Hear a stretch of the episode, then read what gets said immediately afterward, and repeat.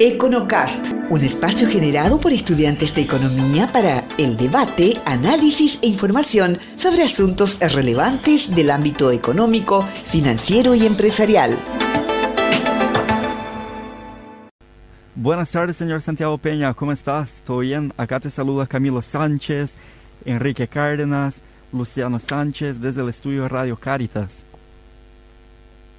Un placer, un gusto saludarles.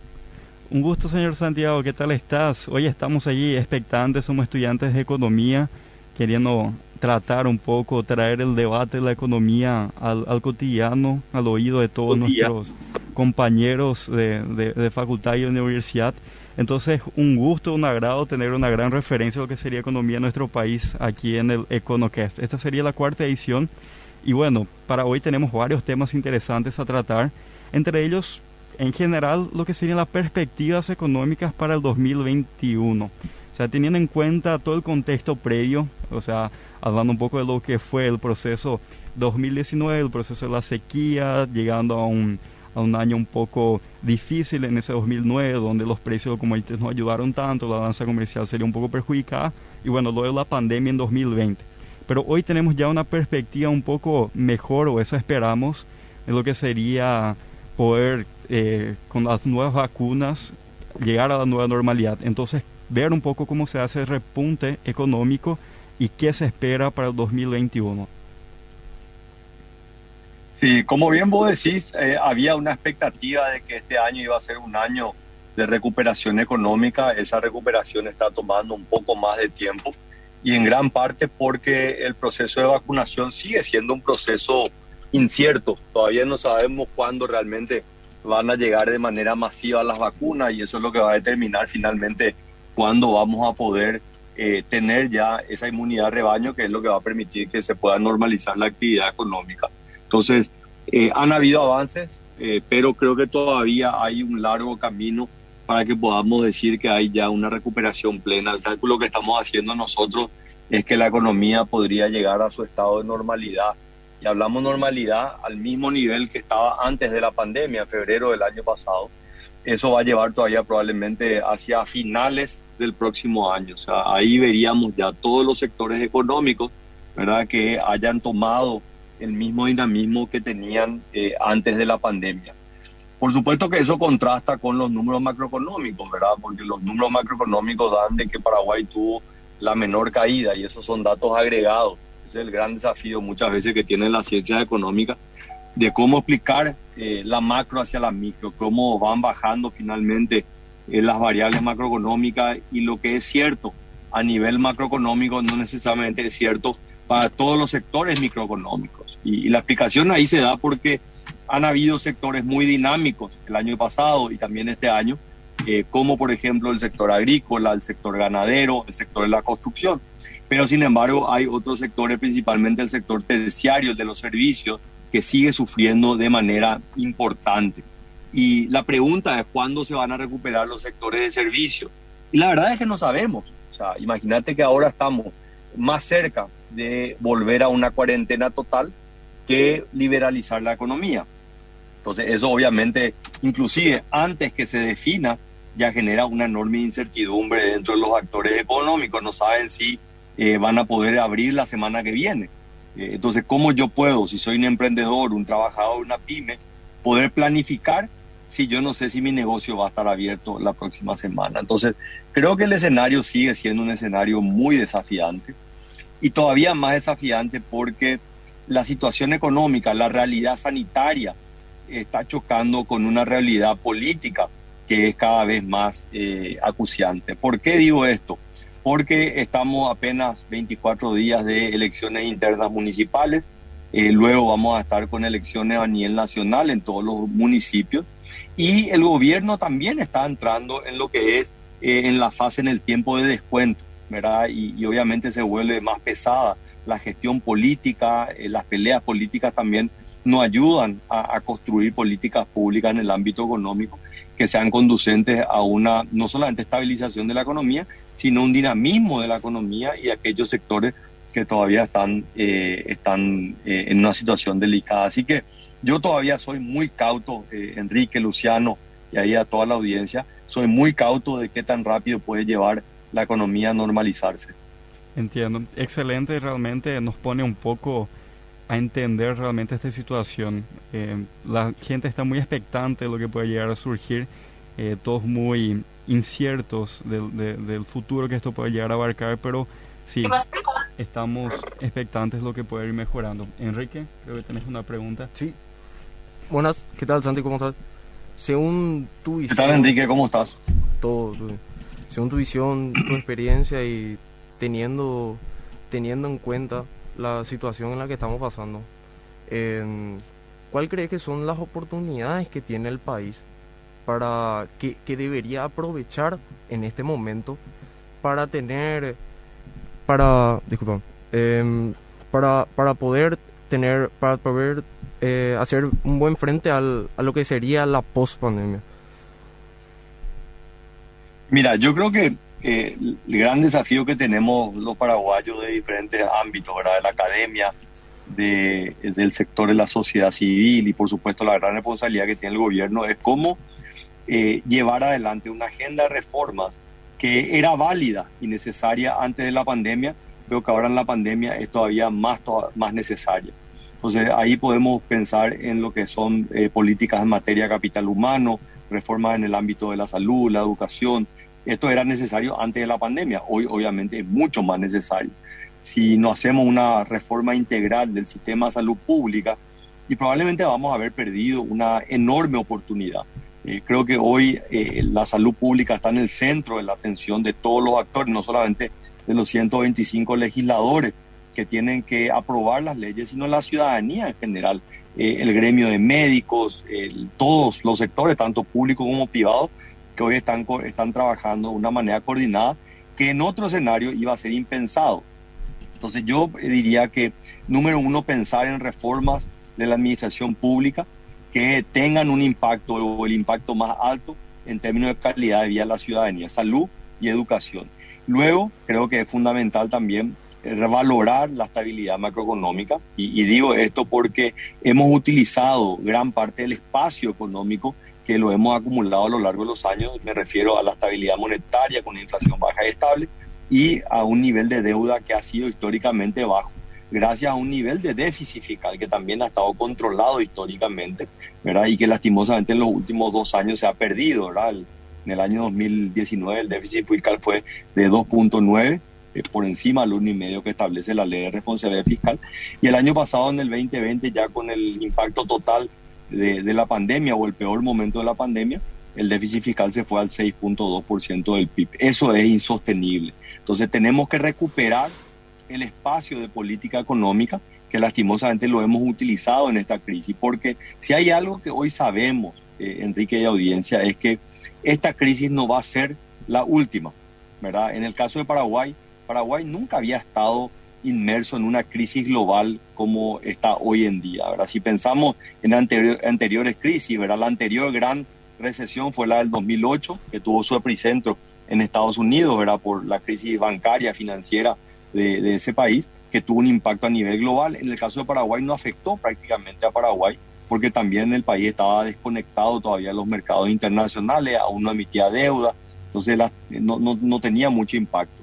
Y la Gran Depresión de 1929, ahí ni qué decir, ¿verdad? Paraguay estaba eh, años luz de integrarse a, la economía mundial. Pero a partir de ahora, a partir de esta crisis, tenemos un Paraguay que está más conectado y, y eso obviamente es positivo, pero también representa riesgos. Entonces nosotros tenemos que prepararnos para las próximas crisis, sea crisis financiera, comercial o sea una crisis sanitaria nuevamente como la que estamos viviendo hoy.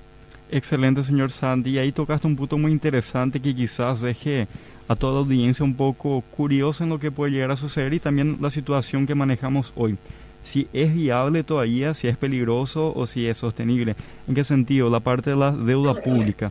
Hoy manejamos una deuda pública que se elevó desde el año pasado y, pensar eso un poco en el futuro.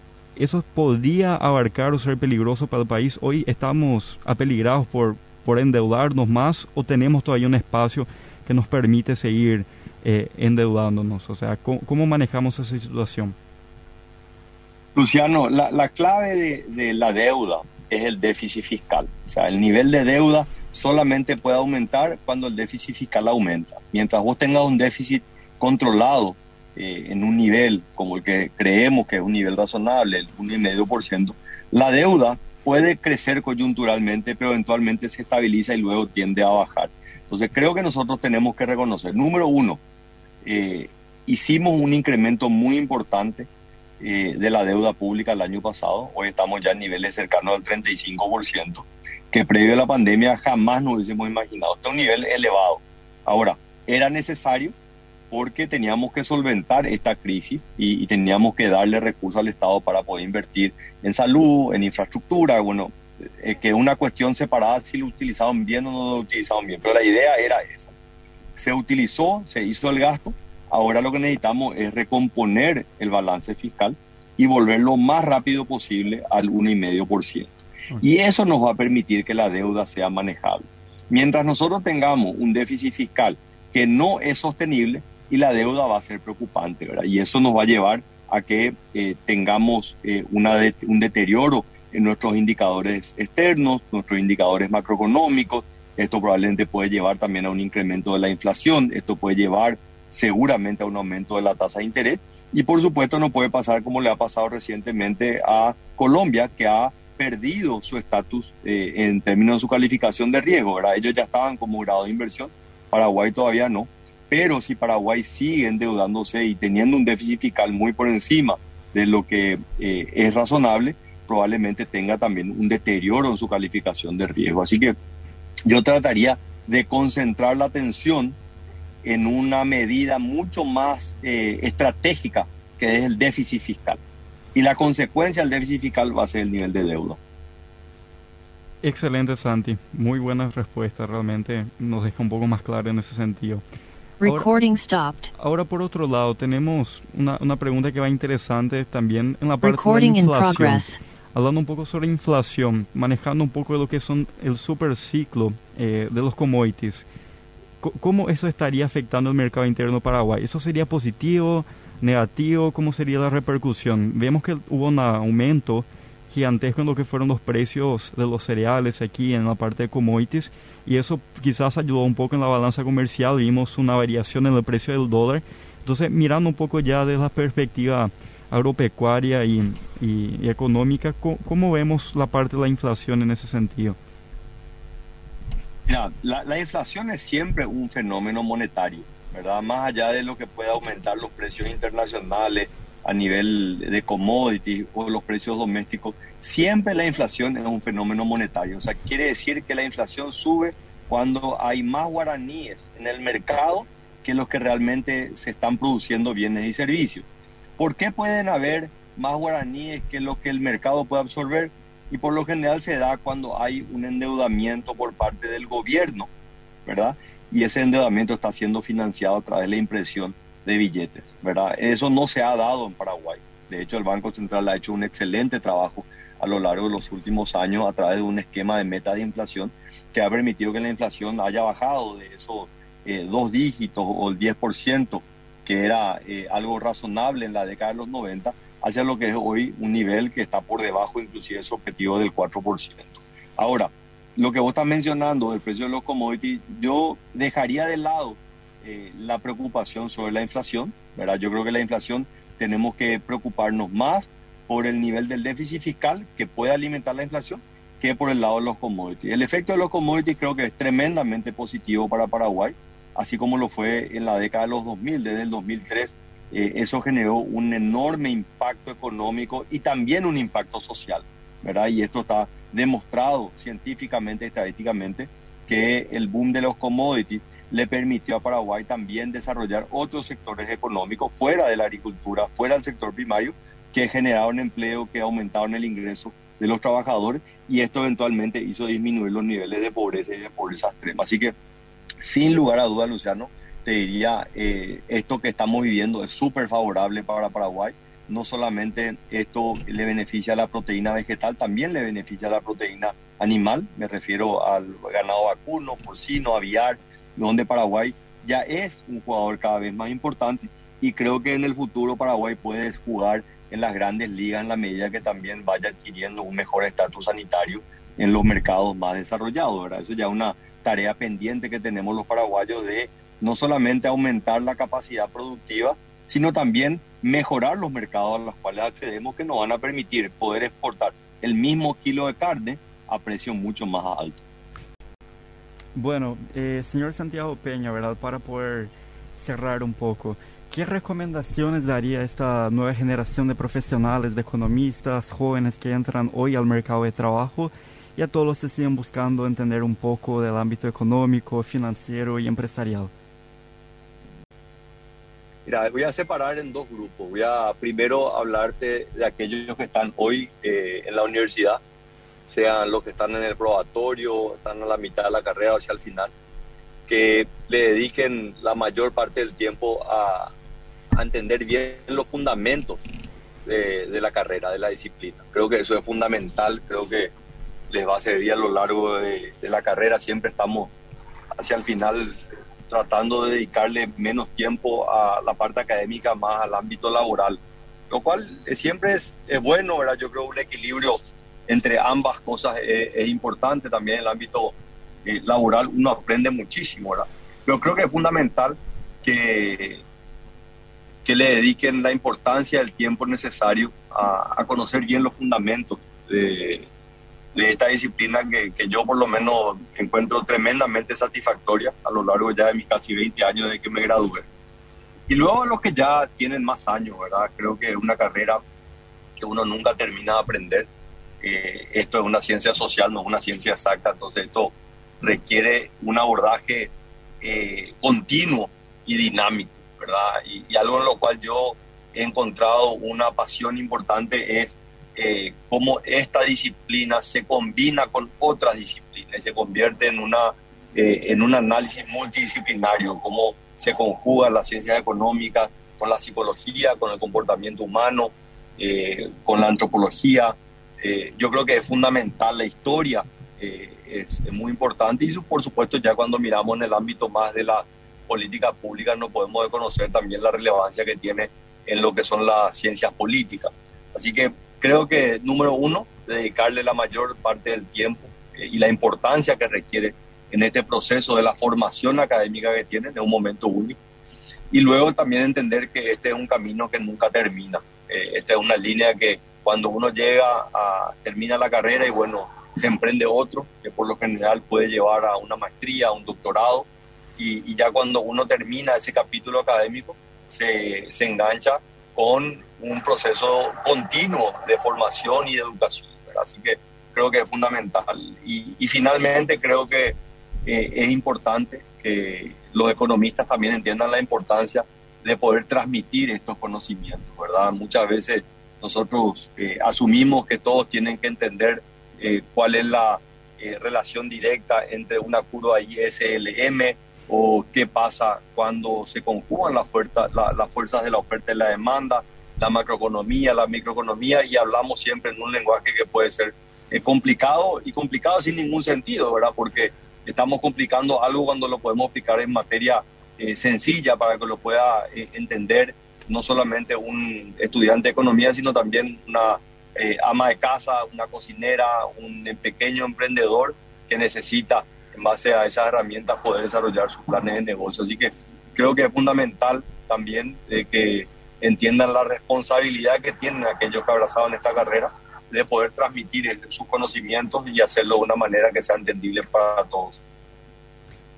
Perfecto, Santi, realmente inspirador para nosotros. Aquí somos todos estudiantes de economía de tercer, cuarto año y seguimos en la lucha, ¿verdad? Cerca ya de culminar la carrera y, y, comentando también un poco nuestra experiencia, realmente es muy agradecedor poder, poder compartir esa experiencia con personas que ya llegaron allá donde queremos estar. Entonces, agradecer muchísimo por el espacio y también por transmitir esa inspiración a nosotros. Muchísimas gracias, Santiago. Excelente. Le, Muchísimas le envío gracias. un abrazo grande, un placer poder compartir con ustedes y, y muchas felicidades para los estudiantes y futuros economistas por esta semana del economista.